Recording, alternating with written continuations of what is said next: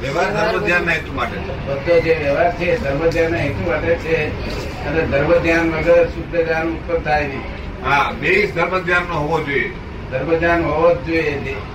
એટલે રિલેટિવમાં ધર્મ ધ્યાન અને રિયલમાં શુક્લ ધ્યાન આ રિલેટિવમાં ધર્મ ધ્યાન હોય નહીં તો શુક્લ ધ્યાન ત્યાં ઉત્પન્ન થાય નહીં એટલે નીચેની વાતો ખોટી નીકળશે બરોબર નીચેની વાતો કરવી ખોટી કહેવાય જ્યાં સુધી ધર્મ ધ્યાન ઉત્પન્ન થયું નથી ત્યાં સુધી ત્યાં સુધી નીચેની રાષ્ટ્રની વાતો વાતો નહીં ખોટી છે. કહેવાય. અને શ્રીમદ રાજચંદ્ર તો આજે આજના જે ગચમત છે બધા બરાબર.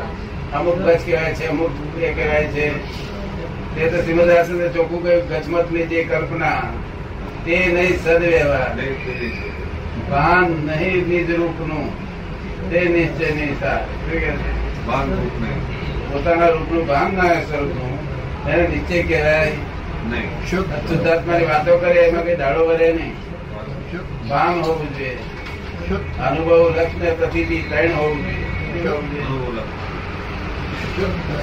શ્રીમદ રાજચંદ્ર લખાણ બધું શાસ્ત્રો ના અધીન છે એટલે બિલકુલ શાસ્ત્ર થી કરેક્ટ છે શું છે એ તો છે જ. અને પોતે જ ત્યાગ ને બહુ માનતા હતા ને ત્યાગ તપ ને બધાને માનતા હતા થાય તો જ નિશ્ચય ઉત્પન્ન થાય હા મોહ મોહ, જ્યાં મોહ આખો ભાવ જ ત્રાસ ના કરાવી થયો જાય છે. હોય તો જ ત્યાં નિશ્ચય સુધી બોલે. આત્માની વાત કરી વાચક જ્ઞાન છે એ તો બરાબર છે. નીચેની શરૂઆત થાય છે અમુક બહુ ભાવ ઘટે છે ત્યારે નીચેની શરૂઆત થાય પણ આખું નીચે શરૂ- ક્યારે શરૂઆત થાય કે મોહ ભાવ ક્ષય થઈ જાય ક્ષય થઈ જાય. ત્યારે પરિપૂર્ણ થાય જ્યાં મોહ ભાવ ખલાસ થયો નથી આત્માની વાતો કરવી એ વાચક જ્ઞાન છે અને ધર્મ ધ્યાન તો આખો મોક્ષનો પાયો છે મોક્ષનો પાયો જ આખો ધર્મ ધ્યાન છે તમારે આંતરિક સંયમ રહે હા. એ આંતરિક સંયમ લોકોને રહી શકે નહીં હા એ તો વાતો દેખાય વાતો બધી મોટી કરે બધી. બરોબર વાત તો કેવડી મોટી કરે છે એ તો ઘણી મોટી થાય હે? અને તમારે તો વ્યવહાર અંદર જે આંતરિક સંયમ છે એ જ વ્યવહાર છે શું છે હા એ વ્યવહાર અને તે શુદ્ધ વ્યવહાર છે હા આ બહારનો વ્યવહાર હા એ તો એ નિકાલી discharge. વ્યવહાર છે. શું છે? discharge, discharge. નિકાલી વ્યવહાર છે નિકાલ. ખાલી નિકાલી જ વ્યવહાર છે શું?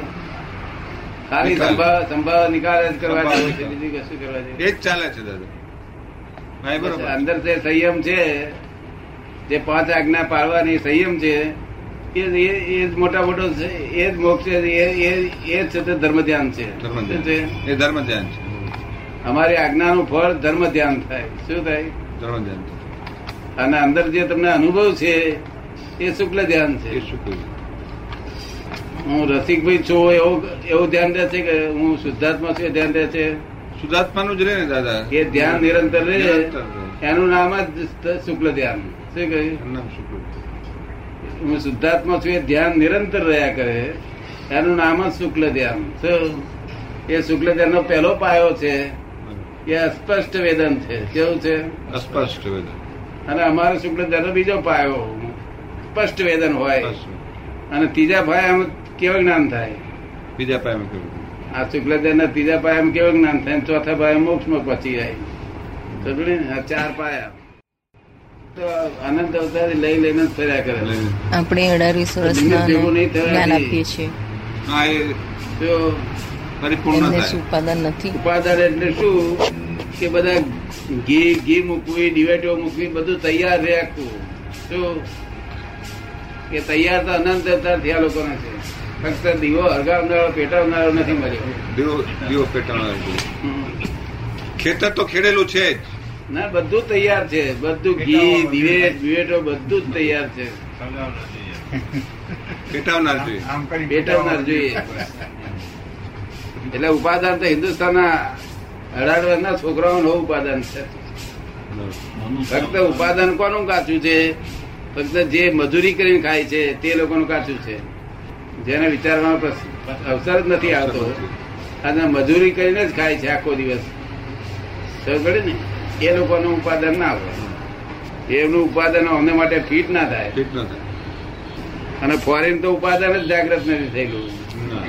ઉપાદાન જેવી વસ્તુ જ નથી હોતી જ્યાં સુધી પુનર્જન્મને માને રિવર્સને માને નહીં ત્યાં સુધી ઉપાદાન ત્યાં સુધી ઉપાદાન વસ્તુ જ નથી હોતી છે જ નહીં. અને આપણે એ તો અઢાર વર્ષના છોકરા તમે જોયા ને કેટલું સુંદર એ રહે છે નિરંતર સમાધિ રહે છે છોકરાઓ એમને ના મળ્યું હોત તો શું થાત આ એ એ મારા મારા કરત જુદી રીતે આખો જુદો ફાટો આવે. ઉંધે રસ્તે ચાલ્યા કરે. ઉંધે રસ્તે. અને હિન્દુસ્તાનમાં તો આવ્યા પછી જ નૈસર્ગિક નૈસર્ગિક છે તે વિખ્યાત મિથ્યા તો એકલું નથી હોતું જો નૈસર્ગિક મિથ્યા તો હોય ને તો તો મોક્ષ જવા માટે વાંધો ના આવે બધો સાધનો મળી આવે બરોબર આ ગૃહિત મિથ્યા તો છે કેવું છે ગૃહિત ગૃહિત મિત્ર હા અહીંયા આગળ ત્યાં આગળ સાંભળ્યું આ આવ્યું તો એ ભેળું કર્યું ગૃહિત મિથ્યાત્વ ખબર પડી ને? બરોબર છે એટલે ગ્રહણ કરેલું મિથ્યાત્વ છે હવે એ કાઢવું શી રીતે એના માટે દવા જ નથી અને નૈસર્ગિક મિથ્યાત્વ હોય તેને એ તો સહેજે સ્વાભાવિક રીતે એને આવી મળે એને આવી મળે હા પેલું ગૂંચાયેલું હોય ના એને છે તે આ નિમિત્તો આવી મળે બધા હા પણ પેલું ગૂંચાયેલું હોય ને બીજું જે છે કે- કેવી રીતે Right. આ માના પેટમાં આવતા પહેલા પેટમાં જન્મ થતા પહેલા માની કુંડીઓ તૈયાર હોય છે દૂધની હા એ રીતે બધું આગળ આગળ બધું નિમિત્તનું તૈયારી હોય નિમિત્ત તૈયારી હોય પણ નૈસર્ગિક હોય તો નૈસર્ગિક હોય એટલે આ- આ- આનું લીધું આ મહારાજનું લીધું આ મહારાજનું લીધું એ મહારાજ છૂટ્યો ના હોય એનું લઈ આવે આપણે લઈ આવે આમાં છૂટ્યો ના હોય અને આપણે- એનું બધું ગ્રહણ કરે એટલે ગૃ- ગૃહિત મિથ્યાત્વ વધી ગયું ત્યાંથી આ ગૂંચામણ થઈ હા ચુક્યું છે. ગૂંચામણ આવું જ- આવું જ હોય આ કાળમાં છે જ એમાં શું હા. બધી બધી બધી ગાઢ મિથ્યાત્વ થાય ગાઢ છે મિથ્યાત્વ. એટલી અવગાઢ થાય છે બીજું શું થાય છે અવગાઢ મિથ્યાત્વ એટલે કરોડો અવતાર સુધી જાય નહીં એવું પણ દાદા સમકીર્તિ હોય એમાં દોરા ધાગા ને એવું બધું હોય એમાં ન હોય હોય જ નહીં. ન હોય ને સમકીર્તિ જ ના કહેવાય સંકેતી ચમત્કાર ને જ માને નહીં હા એ જ કહું છું. તમે સંકેતી ચમત્કાર ને માને આ જગતમાં ચમત્કાર બની શકતો જ નથી કો તો હિપ્નોટાઇઝ વિદ્યાઓ વાપરી શકે પણ ચમત્કાર બની શકતો નથી ના કરે ને વગર કશું જ એ- ચમત્કાર તો આ જાદુ થી જ થાય રીત થાય જાદુ નહીં હાથ ચાલાકી નો હા હાથ ચાલાકી કરે છે એ જ ચમત્કાર બસ ને. એ જ એ જ, એ જ. એ તો પેલી કંપની લખેલી હોય છે હા લખેલું હોય. જો એ તો દાદા એવું બને કે જ્યાંથી આવે ને ત્યાં ત્યાં ન હોય ને અહીંયા આવી જાય ત્યાં તૂટે